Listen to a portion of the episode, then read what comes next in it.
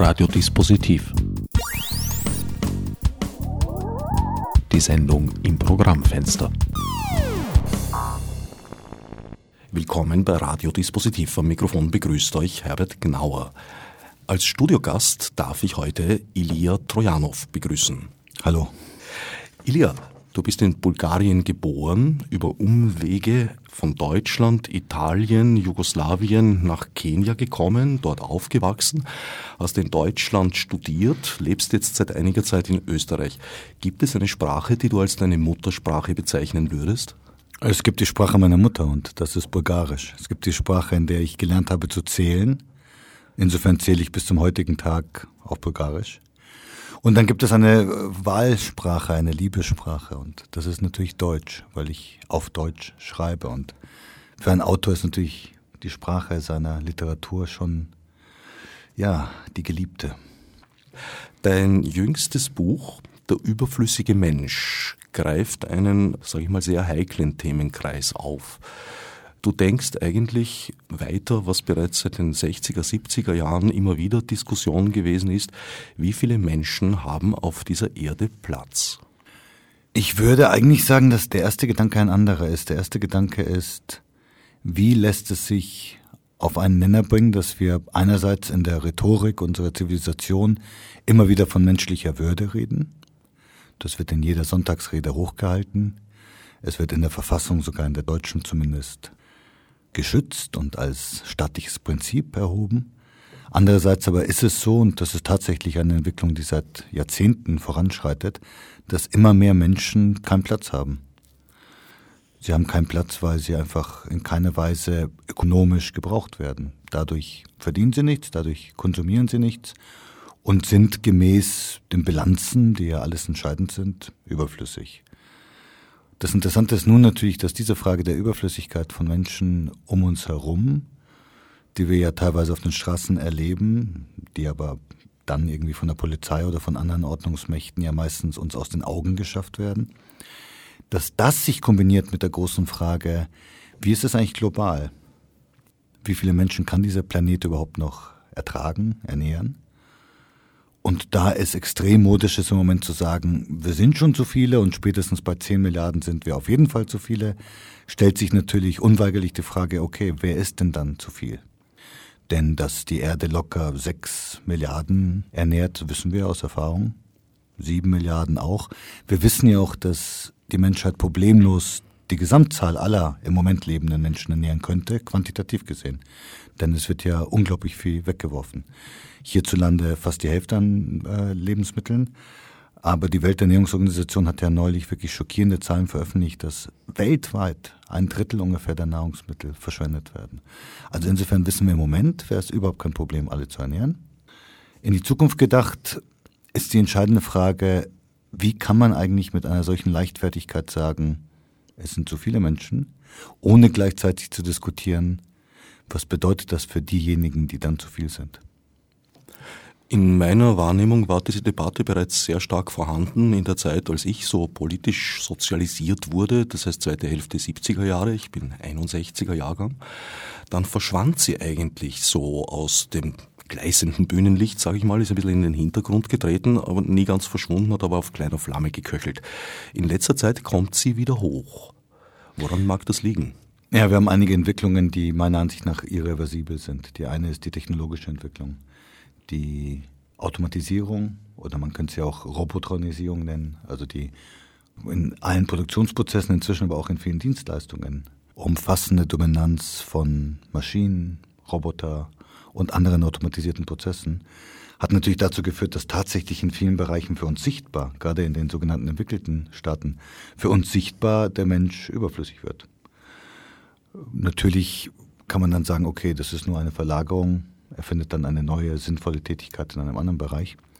Die Frage ist aber die entscheidende, ist das wirklich so? Gibt es irgendwelche Belege dafür, dass angesichts einer unaufhaltsamen Automatisierung, und das Interessante ist, dass alle Studien dazu ganz klar zeigen, seit den 60er Jahren ist das eine exponentielle Entwicklung.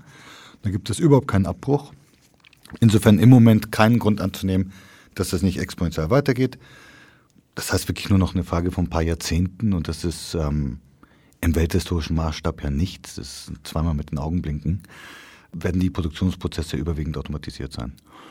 Für mich ist spannend, dass diese Frage, obwohl sie so evident ist, dass man sie zumindest diskutiert. Man kann ja zu anderen Schlussfolgerungen kommen als ich. Meine Schlussfolgerung ist ganz klar, der Kapitalismus kann diesen inneren Widerspruch, so wie er im Moment strukturiert ist, nicht lösen.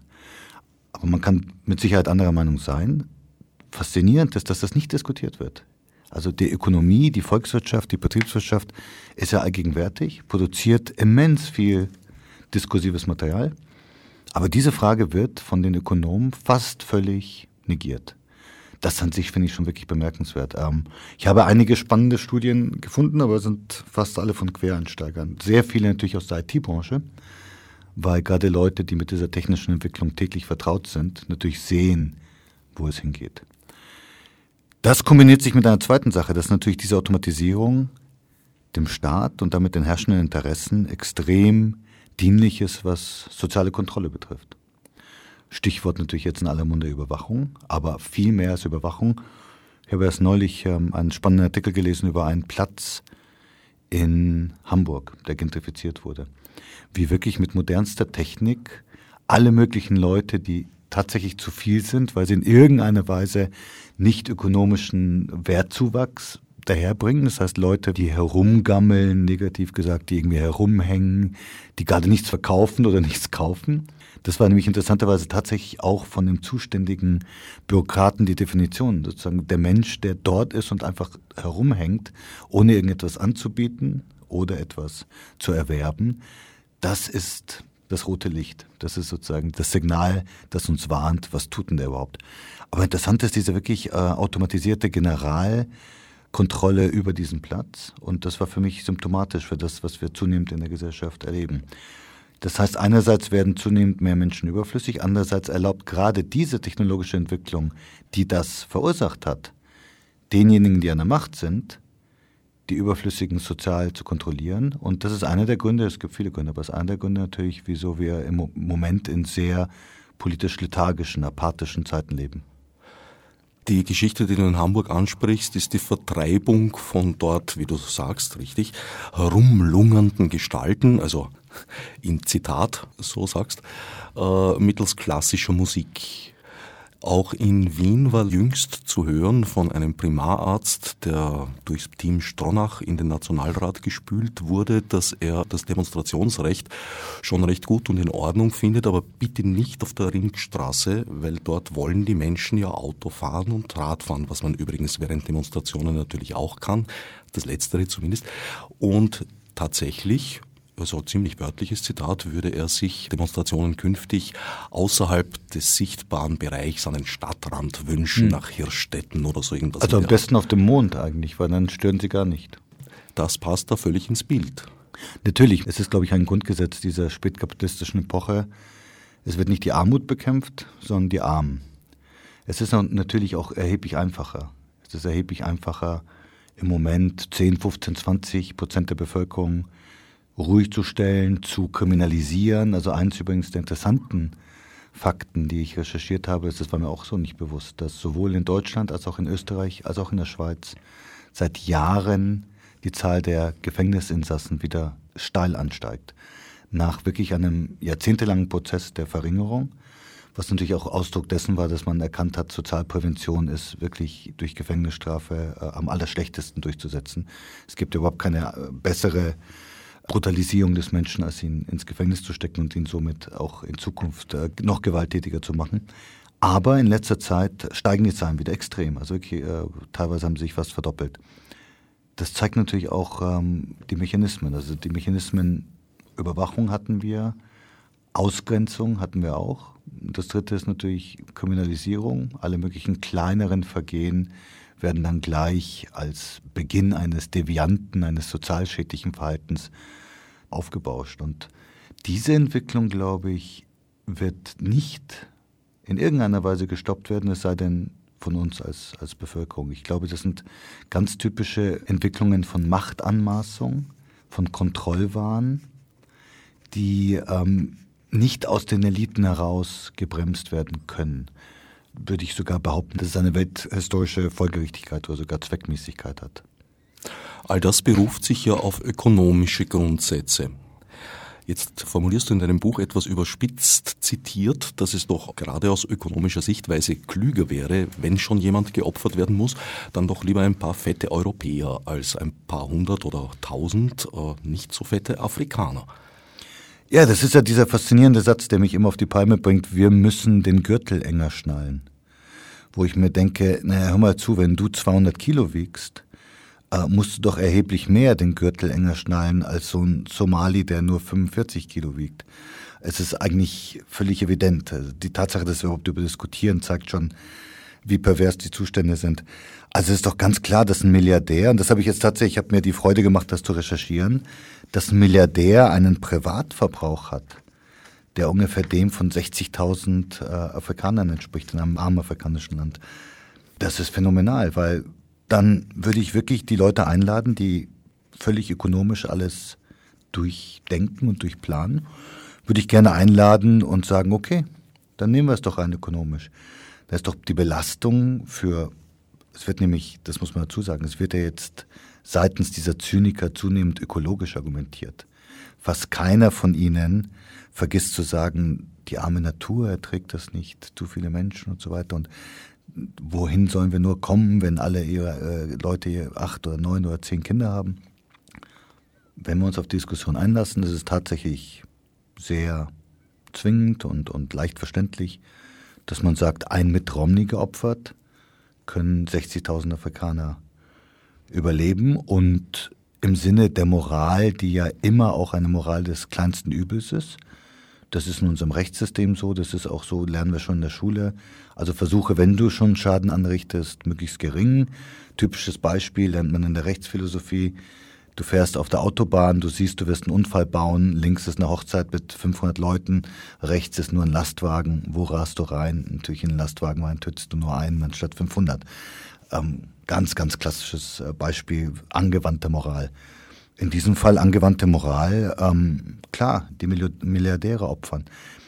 Deswegen gibt es ja diese enorme Kampagne, um Reichtum quasi moralisch reinzuwaschen, ähm, seit Jahren. Da wird ja von, von üblem Sozialneid geredet. Da wird behauptet, was ökonomisch von niemandem jemals bewiesen wurde, dass gerade übermäßiger Reichtum in irgendeiner Weise magisch Arbeitsplätze schafft.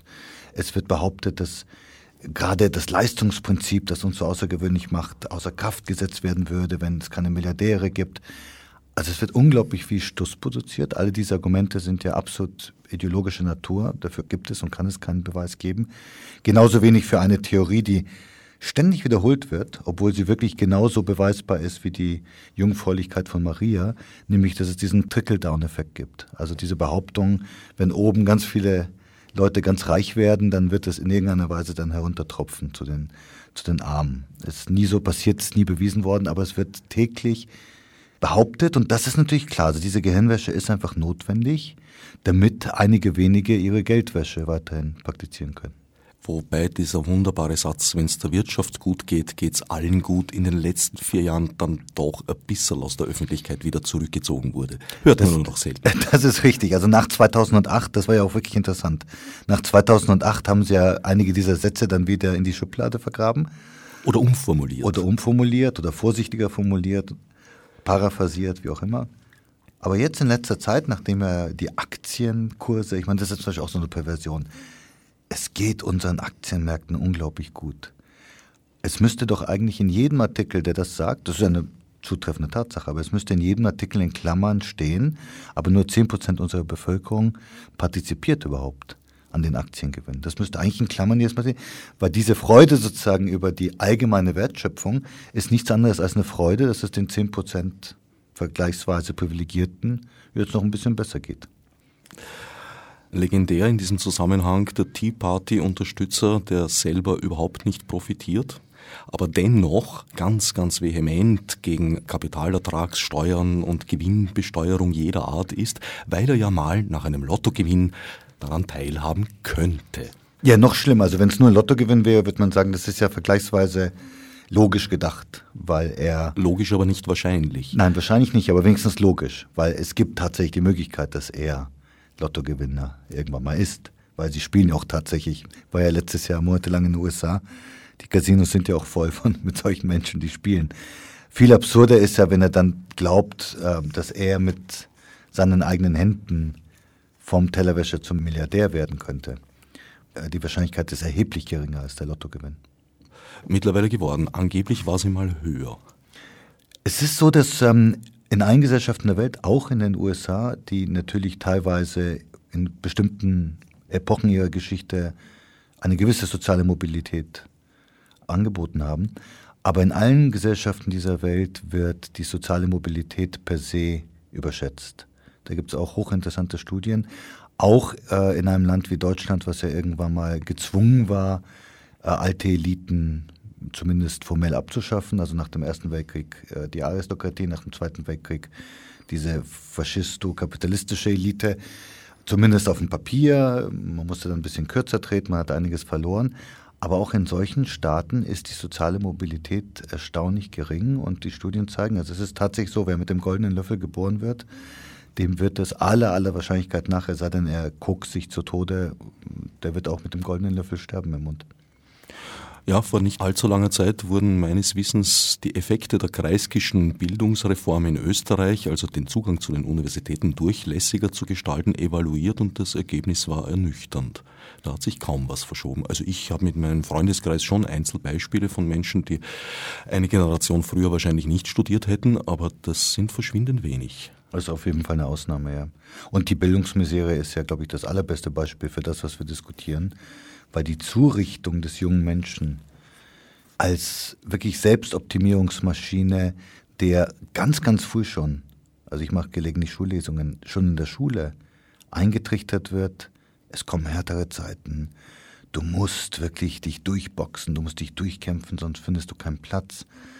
Das hat jegliche Form, sagen wir mal, von, von ganzheitlicher oder vollständiger Ausbildung oder gar von einer ideellen Ausbildung in Richtung Kontemplation, Philosophie, Utopie völlig vernichtet. Also es ist, es ist wirklich so, dass man inzwischen Schwierigkeiten hat, die Universität zu unterscheiden von irgendeiner dieser wunderbaren japanischen Fabrikanlagen, in denen Roboter wiederum andere Roboter produzieren. Da gibt es ja fantastische Fotos. Da sieht man sozusagen links die Reihe der Produktionsroboter und rechts die Reihe der produzierten Roboter. Und dann sieht man, dass es wirklich ein kybernetischer Kreislauf ist. Und so kommen mir inzwischen leider Gottes auch ähm, die Studenten vor, die, die selber darunter leiden. Und alle, ich kenne ja was Normales bei meinem Beruf, ich kenne relativ viele Leute, die an Hochschulen lehren, sind alle wirklich zutiefst unzufrieden, unglücklich, ähm, hassen diese Entwicklungen und, und doch werden sie vorangetrieben. Die heute Lehrenden haben die Universitäten noch als Ort der Orientierung kennengelernt, als man noch ein paar Jahre Zeit hatte, sich mal ordentlich umzusehen in der wissenschaftlichen Welt und dann eine Entscheidung zu fällen. Das gibt's nicht mehr. Das gibt's nicht, nee. Also ich war mein ähm, Großonkel war so der erste berühmte bulgarische Literaturkritiker und er hat tatsächlich damals 20 Semester in Heidelberg studiert.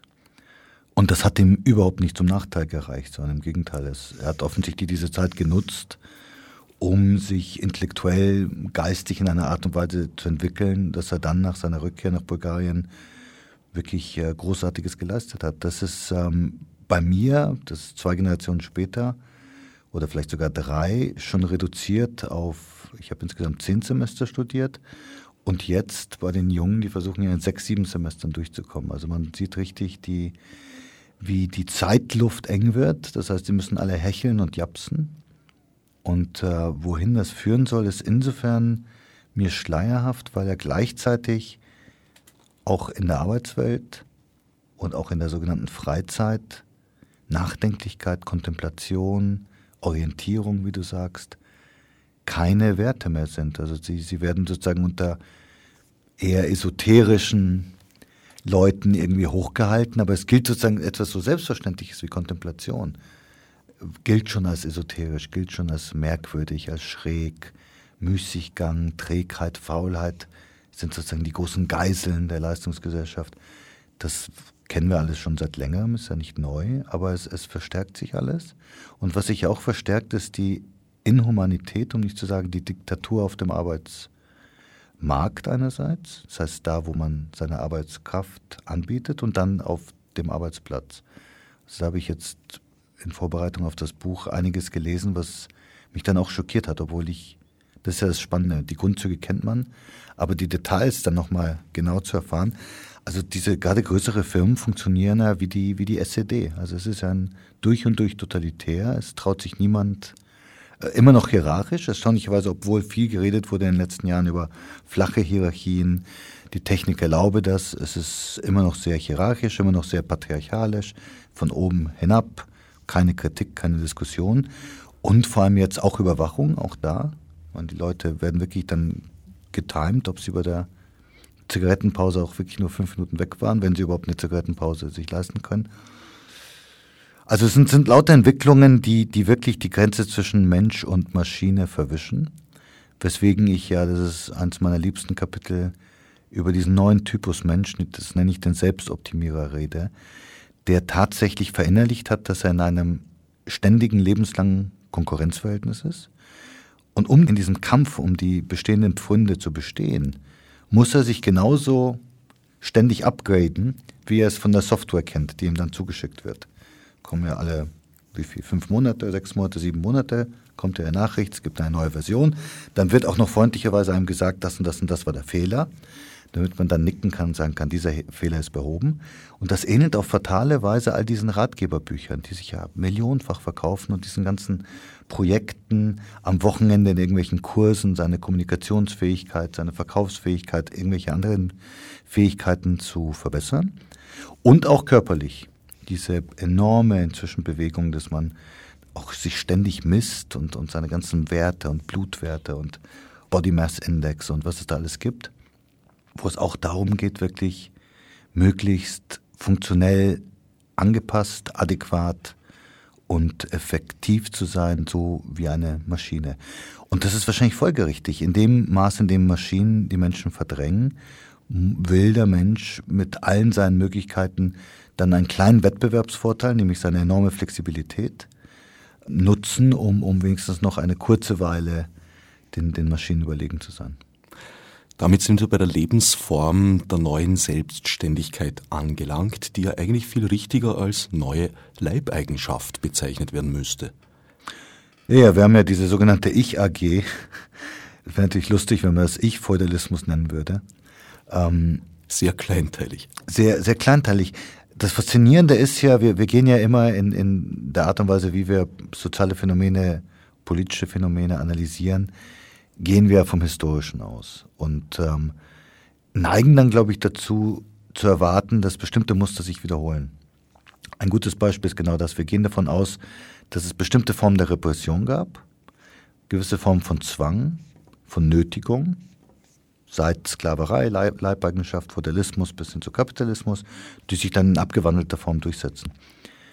Ohne zu erkennen, dass es tatsächlich auch möglich ist, dass dieser Zwang viel früher einsetzt, zum Beispiel durch Internalisierung, zum Beispiel durch Selbstkontrolle, durch Selbstzensur und dass tatsächlich in einer sogenannten demokratischen Gesellschaft die Mechanismen so sein können, dass die Menschen sich selber, wie du ja sagst, zu einer Art Leibeigenen machen, sich machen lassen, sich dem unterwerfen, sogar wenn sie Freiberufler sind, also wenn sie angeblich selbstständig sind, schon das, schon das Wort selbstständig ich ständig. Auch das Wort frei lässt mehrere Interpretationen genau, zu. Absolut richtig, ja. Das, das ist schon faszinierend, weil wir, weil wir uns relativ intensiv anstrengen müssen, um aus diesen üblichen Mustern, okay, da ist ein Boss, da ist ein Untergebener, da ist eine Knute, da ist irgendwie ein Rücken, um da wegzukommen. Und, und glaube ich, die Komplexität gegenwärtiger Ausbeutungs- und Unterdrückungsmechanismen zu sehen. Die sind halt oft raffinierter, als sie früher waren, sind komplexer wahrscheinlich, als sie früher waren. Und es gibt unglaublich viele Leute, denen eingeredet wird, sie führen das Leben, was sie führen wollen. Wobei wir dann die Frage stellen müssen, wenn dem so ist, wieso sind trotz Wirtschaftswachstum und trotz guter materieller Versorgung der Mehrheit der Bevölkerung, sind die meisten Menschen so unglücklich, so unzufrieden? Wieso gibt es so unglaubliche Statistiken, dass mehr als die Hälfte der Menschen in ihrem Job unzufrieden sind. Wieso gibt es unglaublich viele Leute, die irgendwelche Medikamente nehmen, die, die zum Psychiater gehen äh, und so weiter und so fort. Also es wird ja ständig vermittelt, wir sind eine Gesellschaft in der Krise obwohl wir doch eigentlich das kapitalistische Entwicklungsmodell voll bedienen. Also Wirtschaft wächst, wir produzieren viel, wir leisten viel, wir exportieren viel. Also eigentlich müssten wir eigentlich im Schlaraffenland leben. Ein Soziologe, den ich unlängst interviewt habe, Colin Crouch, hat auf die Frage, ob er den Kapitalismus für reformierbar hält, sinngemäß geantwortet, naja, der Kapitalismus funktioniere ja, es müssten jetzt nur noch die Verteilungsmodelle geändert werden. Das ist etwas, was ich eigentlich für einen Widerspruch in sich halten würde. Es ist interessant, dass Colin Crouch das sagt, weil Colin Crouch sagt ja gleichzeitig, äh, dass die Demokratie am Arsch ist und dass wir eigentlich keine mehr haben, ähm, worüber man durchaus diskutieren kann. Aber dann ähm, hätte ich gerne von ihm erklärt bekommen, wer soll denn, wenn das Volk völlig entmachtet ist, wie er in seinen Studien behauptet, wer soll denn dann diese Reformierung des Kapitals zu Ungunsten des Großkapitals vornehmen? Das äh, erkenne ich jetzt nicht. Aber die Frage natürlich, die, die dieser Aussage innewohnt, ist, was heißt eigentlich funktionieren? Wir sind ja aufgewachsen mit einer Ideologie, dass der Kapitalismus das funktionell beste System ist, das es bisher gab auf der Welt. Hat zwar Schwächen, aber es funktioniert, es ist effizient. Das wird ja rauf und runter gebetet. Wenn dem so wäre, dann ist wirklich diese Frage, wie kann das dann sein, dass bei dieser Überproduktion zum Beispiel an Nahrungsmittel wir immer noch zig Millionen Menschen haben, die jährlich verhungern? Wie kann das eigentlich funktionieren sein? Wie kann das effizient sein? Wenn dem so wäre, wie kann das eigentlich sein, dass zig Millionen Menschen jedes Jahr an Krankheiten sterben, die, die wirklich nur zwei bis drei Dollar zur Behandlung oder zur Impfung kosten? Das ist auch nicht sehr funktionell und das ist auch nicht sehr effizient. Und wenn dem so wäre, wie, wie kann das sein, dass wir innerhalb nur drei oder vier Generationen, also eines extrem kurzen Zeitpunkts in der Weltgeschichte, es geschafft haben, diesen Planeten zu einer einzigen Kloake zu verwandeln. Das ist funktionieren, also alles zu verschmutzen und zu verbrauchen und, und sozusagen in hässliche postindustrielle Ruinen zu verwandeln. Also da, da würde ich irgendwie schon die Frage stellen, wenn das Funktionieren ist, was, was wäre denn Dysfunktionalität? Also quasi, wenn das, wenn das Utopie ist, was, was ist dann die, äh, die Dystopie? Also die, man sieht schon, es ist extrem, wie der Engländer sagt, und Colin Crouch ist ja ein Engländer, Beauty is in the eye of the beholder. Also ob es schön ist oder nicht, hängt davon ab, wer drauf guckt. Und so ist es beim Funktionieren auch. Du würdest also eher einen sehr grundlegenden Neustart dir vorstellen, als eine Reformation, Reparaturen am bestehenden System. Nein, die Frage ist, ob natürlich dieses Bild, das Neustart evoziert, ob das das Richtige ist, weil ähm, das ist ja so, so eine klassische Revolutionsvorstellung, irgendwie Vorhang zu, dann geht Vorhang wieder auf und ist eine ganz neue Inszenierung am Gange. Das glaube ich eher nicht. Das sind natürlich, Transformationen sind immer auch Prozesse. Ähm, sie, sind, sie werden vorbereitet, natürlich zuerst geistig, aber dann auch äh, in der Tat, in der Kleintat, bevor sie dann eine kritische Masse erreicht und zu einer größeren Tat wird. Und sie werden natürlich auch vorbereitet, und das ist, glaube ich, entscheidend, das verlieren wir oft aus dem Auge durch die inneren Widersprüche des Systems. Also man kann, das beste Beispiel ist der Untergang des Sowjetimperiums mit seinen Satellitstaaten. Man kann, glaube ich, ähm, leicht beweisen, dass die inneren Widersprüche des Systems, die von der eigenen Elite erkannt wurden, viel mehr zum Zusammenbruch beigetragen haben als die Montagsdemonstrationen oder die Dissidenten. Ähm, insofern ist es entscheidend, sehr genau zu prüfen, was sind die inneren Widersprüche. Weil wenn man gegen eine Mauer klopft und sie ist schon teilweise brüchig, dann äh, wird sie natürlich leichter einfallen. Und die andere Sache ist natürlich, wie kann man das Kommende schon nicht nur vorausdenken, das heißt ein, meiner Ansicht nach geradezu eine Verpflichtung zu utopischem Denken. Das ist ja auch seit 89 extrem aus der Mode geraten. Im Gegenteil wird ja also ich habe zig Diskussionen erlebt, wo ich fast belächelt wurde, irgendwie so als Ewiggestriger, als Fantast, als Spinner, weil wer braucht schon Utopien und wenn, dann werden Utopien ja nur missbraucht, um was schlecht hinzustellen. Das ist das eine. Das zweite ist, wir brauchen natürlich auch alle möglichen alternativen Formen des sozialen und ökonomischen Umgangs untereinander, die schon praktiziert werden. Das heißt, äh, wir brauchen gelebte Alternativen auch. Und ich glaube, dass man da nicht zu klein sein kann oder zu bedeutungslos. Ähm, es geht wirklich darum, dass man in irgendeiner Weise gegen dieses kapitalistische Modell und sei es auch nur in einem sehr bescheidenen Rahmen ähm, etwas, etwas anderes setzt.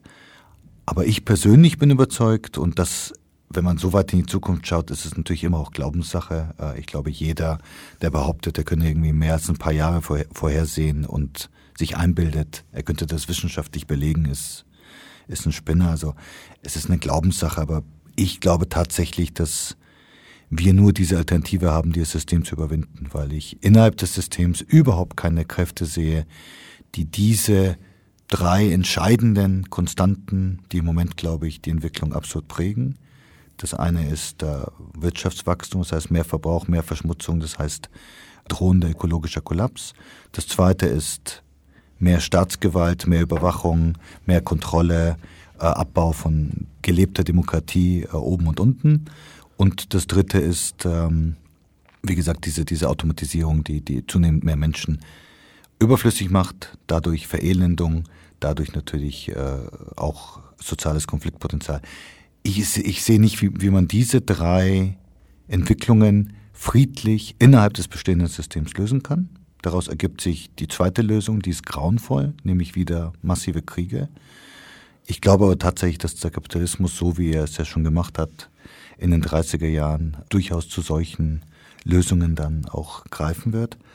Aber das ist natürlich nicht eine Lösung im, im, im Sinne der Menschheit oder eine Lösung im Sinne von aufgeklärten und, und emphatisch denkenden Menschen. Das heißt, meiner Ansicht nach wird sich irgendwann mal tatsächlich die, die, die Frage stellen, anders oder tot. Du lässt dein Buch ja mit dem Floß der Medusa beginnen. Das war eine Katastrophe. Ein französisches Schiff, La Méduse, ist vor der Küste des heutigen Senegal untergegangen. Die in der Hierarchie höher gestellten durften in die wenigen vorhandenen Boote. Die in der Hierarchie nicht so gut gestellten mussten ein Floß besteigen, das notdürftigst zusammengezimmert wurde. Gegen das Versprechen, dieses Floß in Schlepp zu nehmen, wurde das Tau dann sehr bald gekappt. Gefolgt ist eine Katastrophe, die bis zum heutigen Tag auch in der Kunst- und Kulturgeschichte zum Topos geworden ist, also die absolute Dystopie. Steuern wir mehr oder weniger un- oder zumindest schwer aufhaltsam darauf zu? Ja, das ist, das ist keine imaginierte Dystopie, sondern das ist ja in vielen Ländern der Welt schon Realität. Ich habe ja gerade ein Buch veröffentlicht, das heißt, wo Orpheus begraben liegt. Das sind Fotografien von einem deutschen Fotografen, Christian Moorbeck, und äh, Texte von mir aus Bulgarien. Da ist ein Text über die Dalle, das ist eine Untergruppe der, der Roma, stammt tatsächlich aus dem indischen Dalit ab, also die Unberührbaren. Die werden auch von den anderen Roma völlig gemieden, die auf der Müllkippe leben und nur von der Müllkippe leben. Also wirklich an dieser Grenze zwischen Mensch und Müll. Und, und da sieht man es ja ganz, ganz klar. Da sieht man, wie, wie eigentlich die Gesellschaft sich quasi von ihnen abgewandt hat und sie eigentlich im Sinne der klassischen Ökonomie absolut entwertet sind, weil sie natürlich mit entwertetem Material hantieren. Und äh, das ist eine, eine Szene, die im gesamtgesellschaftlichen, diesen konzentrierten Horror der Floßsituation, der Schiffbrüchigen nachahmt. Das andere, was wir haben, das habe ich ja in meinem Buch, das hat mich wirklich schockiert, diese Krankheit Noma, bei der ja innerhalb kürzester Zeit Bakterien das Gesicht von innen zerfressen. Die Menschen sehen dann wie Zombies aus. Es ist auch übrigens extrem billig zu heilen. Es ist auch nur ein paar Dollar. In der Frühphase. In der Frühphase. Ähm, dann irgendwann mal unheilbar.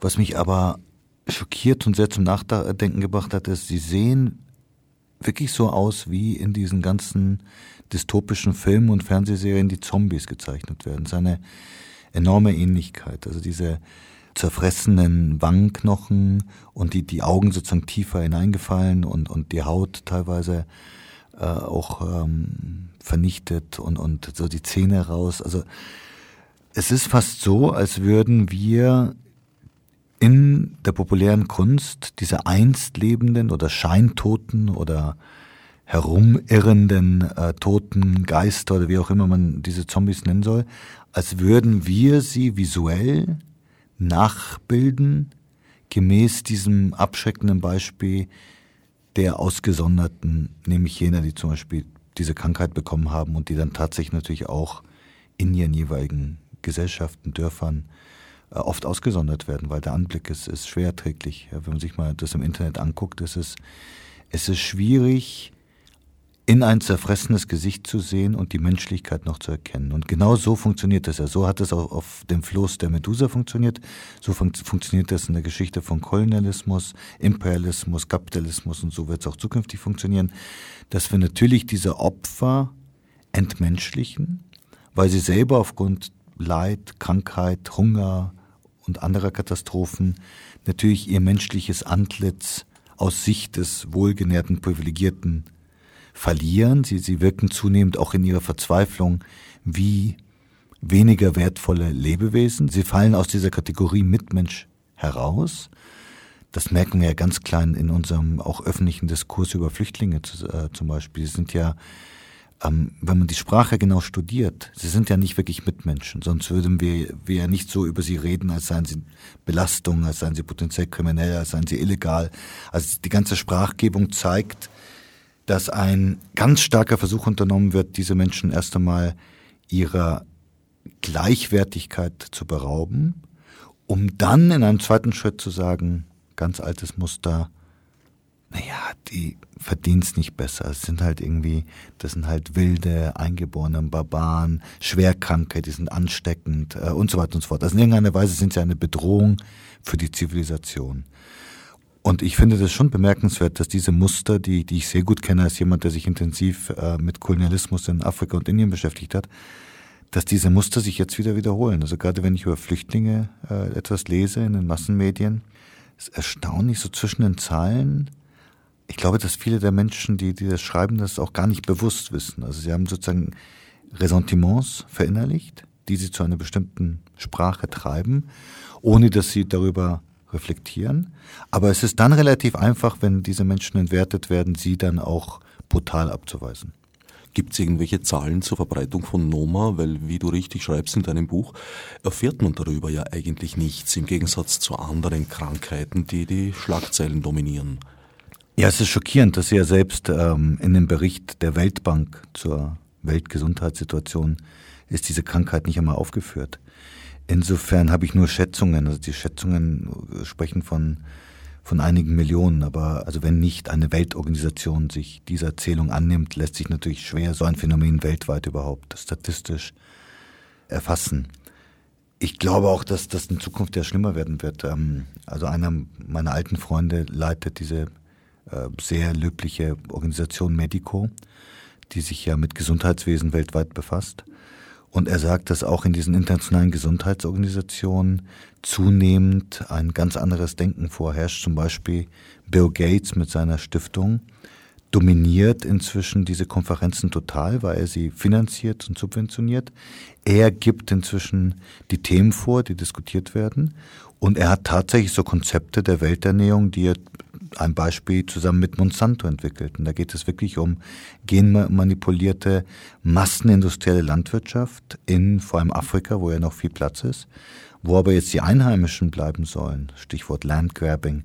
Ähm, das erklärt einem niemand. Und ich zitiere in meinem Buch einen wirklich schockierenden Vortrag von Bill Gates, wo er behauptet, ich konnte es nicht glauben, ich habe es erstmal auf YouTube fünfmal gehört, wo er behauptet, naja, wenn wir jetzt in Gesundheitswesen investieren, dann wird irgendwie die Zahl der Menschen um, um 15 Prozent weltweit abnehmen.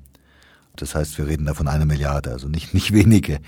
Und ich habe irgendwie drei, drei, vier, fünf Mal mir das angehört und nochmal nachgedacht und habe gedacht, das kann ja nicht sein, das ist ein intelligenter Mensch. Er weiß ja, dass durch die Verbesserung von Gesundheitswesen jetzt äh, weniger Kinder sterben. Und das, was er anführen könnte, was er aber nicht tut, ist durch massenhafte Bildung von Frauen werden tatsächlich die Geburtenraten reduziert. Durch allgemeinen Wohlstand wird tatsächlich das Bevölkerungswachstum reduziert, aber nicht durch allein vor allem Investitionen, Gesundheitswesen, was die, ähm, was Geburten angeht und Vorgeburten und Nachgeburtenhilfe. Bis mir irgendwann mal aufgefallen ist, naja, natürlich, ähm, das Problem wird sich lösen, wenn er irgendwie aus Malawi mehr oder weniger eine große Monsanto-Farm macht weil dann sind irgendwie die Einwohner Malawis weg. Und sozusagen in diesem, in diesem Verfahren hat man dann schnell eine Milliarde eingespart. Ein Schelm, wer Böses denkt, aber in etwa in diesem Zusammenhang bringst du das Beispiel, dass Genozid durch unterlassene Hilfeleistung sich eigentlich wie ein roter Faden durch die Weltgeschichte zieht. Ja, vor allem durch das Verhältnis von Europa zum Rest der Welt. Also als jemand, der ungefähr die Hälfte seines Lebens außerhalb Europa verbracht hat, fand ich das immer sehr faszinierend, dass doch die meisten Europäer irgendwie der Ansicht sind, Europa ist was Gutes und irgendwie haben wir eher der Menschheit Vorteile als Nachteile gebracht und wir waren, gab ein paar Ausrutscher. Wir sind ja auch so aufgeklärt über diese Ausrutscher, selbstkritisch nachzudenken und wir machen ja Vergangenheitsbewältigung und so weiter und so fort. Und wir entschuldigen uns bei irgendwelchen Naturvölkern, die wir damals umgebracht haben und bei den Juden sowieso täglich. Aber im Großen und Ganzen sind wir ja gut. Das ist so eine Haltung, die ich eigentlich fast überall antreffe. Und dem gegenüber steht wirklich das, womit ich aufgewachsen bin, nämlich die Einstellung, die Haltung, die Wahrnehmung von Afrikanern, Indern und anderen auf der großen weiten Welt, die das ganz, ganz anders sehen und die das genozidale Europa teilweise sogar noch in Erinnerung haben. Ich meine, ich bin in Kenia aufgewachsen, wo es den berühmten Mau-Mau-Aufstand gab und wo äh, die Engländer dann auch, und wir reden jetzt von den 50er Jahren, also nicht, und zwar des 20. Jahrhunderts, nicht des 19., wo die Engländer wieder ähm, Art äh, Gulag- oder KZ-Lager eingerichtet haben und wo sie 80.000 Menschen umgebracht haben. Das ist jetzt im Rahmen imperialer Genozide nicht der größte, aber in den 50er Jahren Wirtschaftswunder, wir sind wieder wer und ähm, wir haben irgendwie so die Schrecken des Zweiten Weltkrieges jetzt äh, allmählich vergessen, da mal 80.000 Kenianer umzubringen, ohne dass jemand groß aufgeschrien hat, das ist erst in den letzten Jahren wirklich von einigen wunderbaren Historikern aufgearbeitet worden. Das ist schon eine starke Sache und das kann man wirklich nur damit erklären, dass so, so banal es klingt, aber dass so ein afrikanisches Menschenleben halt, das habe ich ja vorhin schon skizziert, einfach nicht so viel wert ist und wenn die da Ärger machen, kriegen sie halt einen auf den Deckel und wo gehobelt wird, da fallen halt auch Späne und naja, das ist halt, ist halt dumm gelaufen. Ich sehe da auch einen gewissen Paradigmenwechsel, wenn ich daran denke, dass der englische Premierminister David Cameron jüngst laut überlegt hat, aus der europäischen Menschenrechtscharta auszusteigen. Ja, die Engländer haben ja ein Riesenproblem. Die Engländer, ich weiß auch nicht, wie die Engländer überhaupt innerhalb der EU jetzt in den nächsten Jahren diese vielen Widersprüche, nicht nur dieses. Ich meine, sie sind ja auch zum Beispiel völlig gegen die Regulierung des Bankensektors, völlig gegen sinnvolle äh, Finanztransaktionssteuern. Sie sind ähm, bei der Überwachung zu gar nichts zu überzeugen.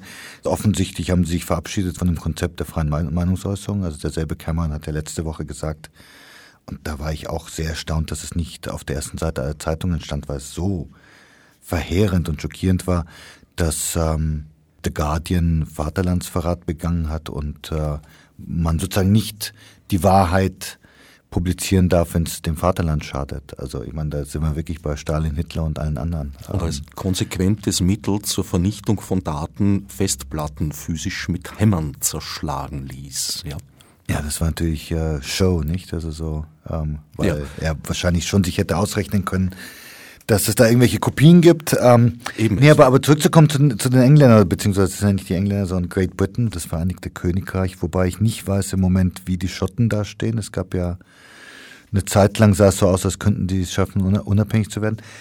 Aber dieser Staat steht in allen wesentlichen Punkten ja konträr zu vielen anderen äh, Ländern in Europa und ich glaube, da wird es äh, ziemlich große Konflikte noch geben.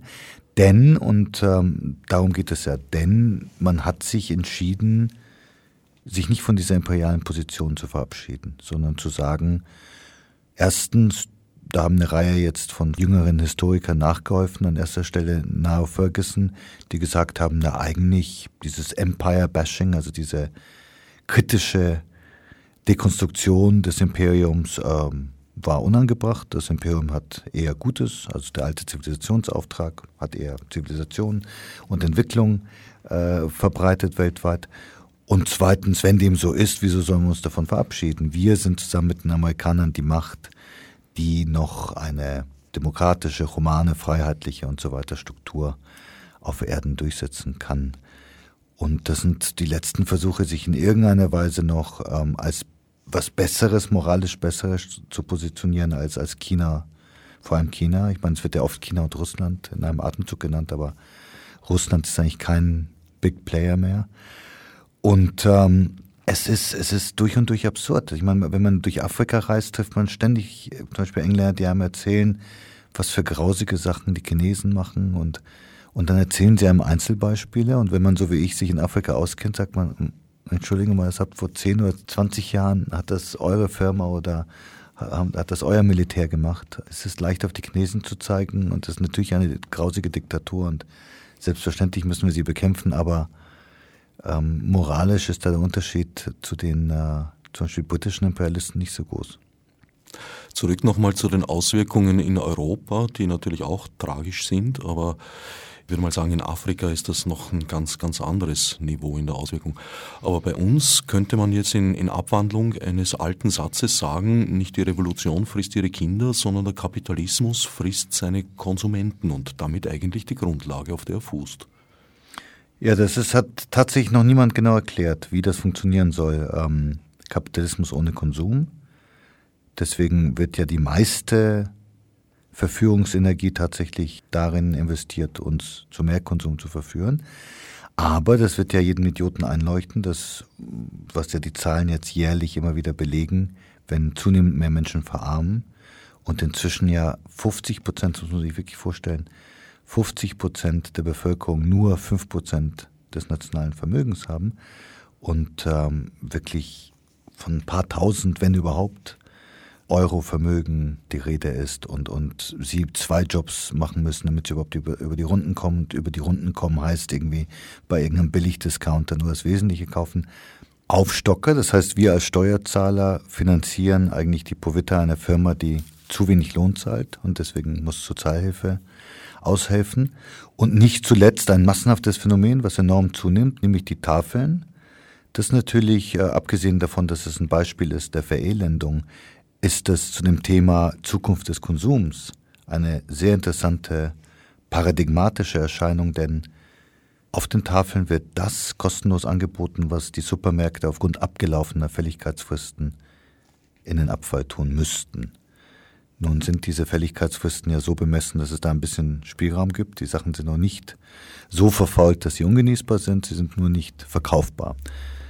Und ähm, da stellt sich tatsächlich die Frage, und das haben die Supermärkte inzwischen erkannt, wenn das zunimmt, wenn also quasi die Zahl der verkauften Produkte geringer wird und die Zahl der dann kostenlos weggegebenen Produkte immer mehr zunimmt, irgendwann mal rechnet sich das Ganze gar nicht.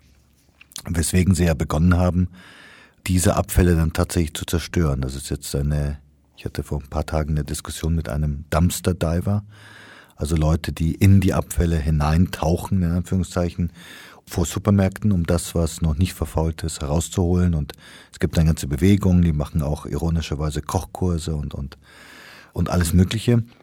Und jetzt die neue Entwicklung ist, dass da die Sachen übergossen werden mit irgendwelchen Giften äh, oder chemischen Sachen, damit sie ungenießbar werden.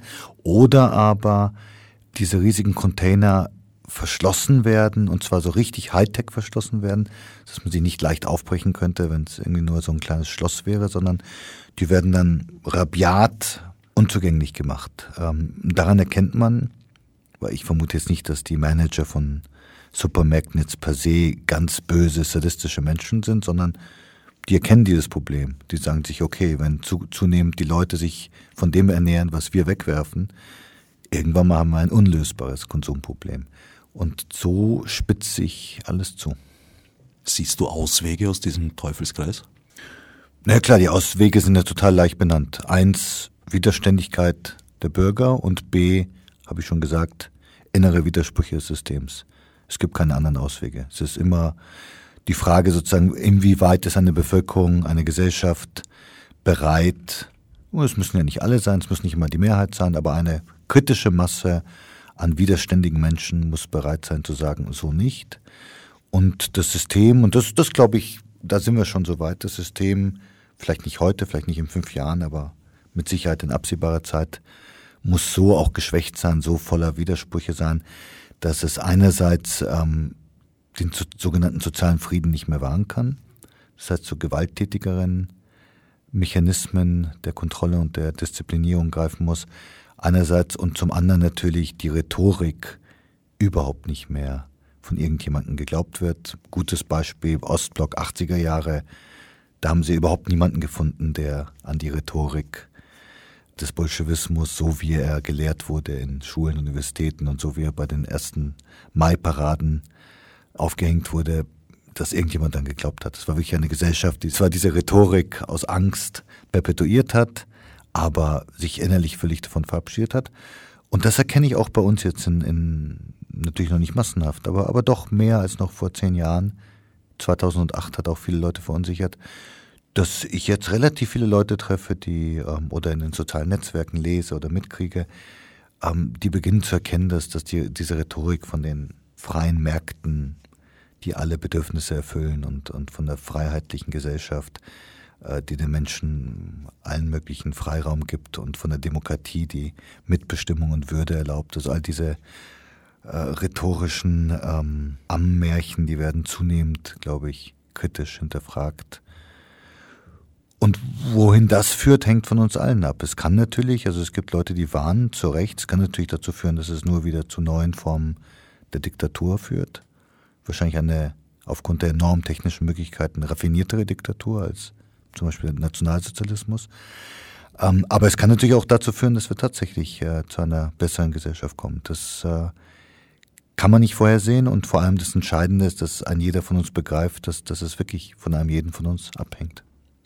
Du würdest die Hoffnung also in erster Linie, wie Colin Crouch übrigens auch, in die Zivilgesellschaft, in die erstarkende setzen.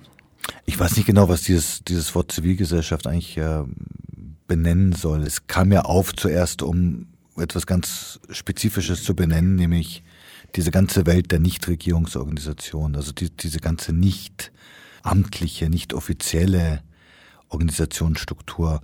Also wie das organisiert, wie Widerstand organisiert ist, ähm, ist mir ehrlich gesagt egal. Also ähm, ich glaube auch nicht, dass dann wirklich großer Widerstand erstmal sich so organisiert, dass man Verein anmeldet und äh, sich eine Satzung gibt und überlegt, wer ist der Schatzmeister. Also insofern weiß ich nicht, ob Zivilgesellschaft da nicht zu eng gedacht ist. Aber auf jeden Fall liegt die Hoffnung natürlich darin, dass, dass Menschen eines Tages aufwachen und sagen, das lasse ich mir nicht mehr bieten, A. Und B, ähm, was viele Leute im Moment bezweifeln, was ich sehr traurig finde, ich kann was ausrichten. Ich, ich meine, meine Fähigkeiten, meine Möglichkeiten, meine Talente, die sind durchaus wertvoll, die reichen aus, um etwas zu verändern. Also ganz, ganz viele Leute sagen mir, ich bin machtlos und was soll ich dagegen überhaupt bewirken und das sind ja so große, also gerade durch diese Indoktrinierung, das wird ja alles entschieden auf EU-Ebene und, und andere supranationale Verbände und NATO und UN und Ah, und ich, kleiner Mensch, was soll ich dagegen schon ausrichten? Das ist natürlich eine Indoktrinierung, die sehr gefährlich ist, weil sie dann in die Apathie führt. Und diese Apathie ist natürlich nicht nur politisch konform, sondern sie ist individuell destruktiv, weil die Menschen, und das war eine der für mich spannenden Sachen bei der Recherche, weil die Menschen leider Gottes weiterhin dann den Mangel bei sich selber suchen und irgendwie das Gefühl haben, wenn es nicht so läuft, wie es laufen sollte, wenn man nicht der große Winner ist, auf dem Parkett des zugespitzten Konkurrenzkampfes, da hat man irgendwie versagt. Und dieses Versagen führt dazu, dass wirklich viele Leute dann ähm, noch mehr in, in Depressionen, Unglück, äh, sich selber nichts zutrauen und sich selber auch nicht als vollwertig akzeptieren. Das heißt, es gibt dieses Moment der Autoentwürdigung. Und ähm, dagegen gibt es, glaube ich, nur eine Medizin und das ist Widerstand. Darf ich zum Abschluss noch auf deine eigene persönliche Ich-AG kurz zu sprechen kommen? Naja, die ist auch überarbeitet. Du kannst nicht nur, sondern musst geradezu als Erfolgsautor bezeichnet werden. Mit dem Weltensammler hast du einen veritablen Bestseller gelandet. Kannst du vom Verkauf deiner Bücher leben? Man muss wirklich dazu sagen, dass ich eine Ausnahme bin. Ich bin eine privilegierte Ausnahme. Es ist, was auch immer die Gründe sein mögen, darüber könnten wir wahrscheinlich stundenlang spekulieren, aber ähm, ich, ich habe viele Leser, ähm, besonders beim Weltensammler, aber auch bei vielen anderen Büchern. Das erlaubt mir tatsächlich, dass ich davon ähm, leben kann. Wobei man jetzt, wenn man rein ökonomisch den Stundenlohn berechnen würde, weil so ein Buch schreiben ist ziemlich aufwendig, äh, wären das jetzt keine besonders, trotz Bestseller, ich habe es mal gemacht beim Weltensammler, ich glaube, ich bin gekommen auf einen Stundensatz von sieben Euro weil alle Leute sagen, hey, toll, und du musst jetzt in Geld schwimmen und so weiter, aber es ist sieben Jahre Arbeit. Und ich habe da nicht einmal berechnet die ganzen Stunden, die man mit Nachdenken verbringt. Also wirklich nur die, die reine Arbeitszeit, Recherche und Schreiben. Aber ich, ich, kann, ich kann davon leben und es ist natürlich nicht nur äh, die Buchhonorare, die Diskussion über das Urheberrecht geht ja meiner Ansicht nach an der Sache vorbei. Die Sache ist nämlich die, dass wir eine vielfältige Literaturszene haben, nicht wegen des Urheberrechts, sondern wegen ganz altmodischem Mäzentums. Also weil Stiftungen, Staat, Kommunen sich einfach Autoren leisten, weil es so unglaublich viel Förderung gibt. Und abgesehen von den wenigen Erfolgsautoren, wie, wie ich es bin, alle anderen Kollegen, viele Freunde von mir, ernähren sich wirklich aufgrund dieser Fördermittel. Das heißt, das sind Stipendien, das sind alle möglichen Formen von Aufenthalts, Rechten, äh, es sind äh, natürlich subventionierte Auftritte, Lesungen, äh, Werkstätten, ähm, Diskussionen und so weiter und so fort. All das wird ganz anständig bezahlt, also auch anständig im Vergleich zu dem, was andere Menschen kriegen, die was sich in Sozialberufen oder ähm, mit ihren Händen was äh, produzieren. Und insofern ist die Frage eigentlich nicht, wie geht's mit dem Urheberrecht weiter, sondern die Frage ist, was für eine Bedeutung geben wir als Gesellschaft den Künsten? Und bislang haben wir ja, und Österreich ist ja da wahrscheinlich ein leuchtendes Beispiel, haben wir doch eine Übereinkunft, eine Gesellschaft ohne die Künste ist irgendwie eine doch sehr traurige Gesellschaft. Aber es gibt viele Länder dieser Welt, wo das überhaupt nicht der Fall ist, wo, wo man fast keinen ähm, freien Schriftsteller findet, weil nur vom Verkauf der Bücher können die allerwenigsten leben. Damit hast du dich jetzt eigentlich als Gast für eine weitere Sendung qualifiziert. Ich habe nämlich einen Themenschwerpunkt Kunst, Recht, Internet. Aber das werden wir heute nicht mehr unterbringen. Ich danke dir für den Besuch. Gerne schön. Das besprochene Buch Der überflüssige Mensch ist im Residenzverlag erschienen und wenn ich ein bisschen pathetisch mit Lichtenberg sagen darf, wer zwei Hosen hat, verkaufe eine davon, um sich dieses Buch zu besorgen. Fürs Zuhören dankt Herbert Knauer und mein Sendungsgast Ilya Trojanow. Vielen Dank.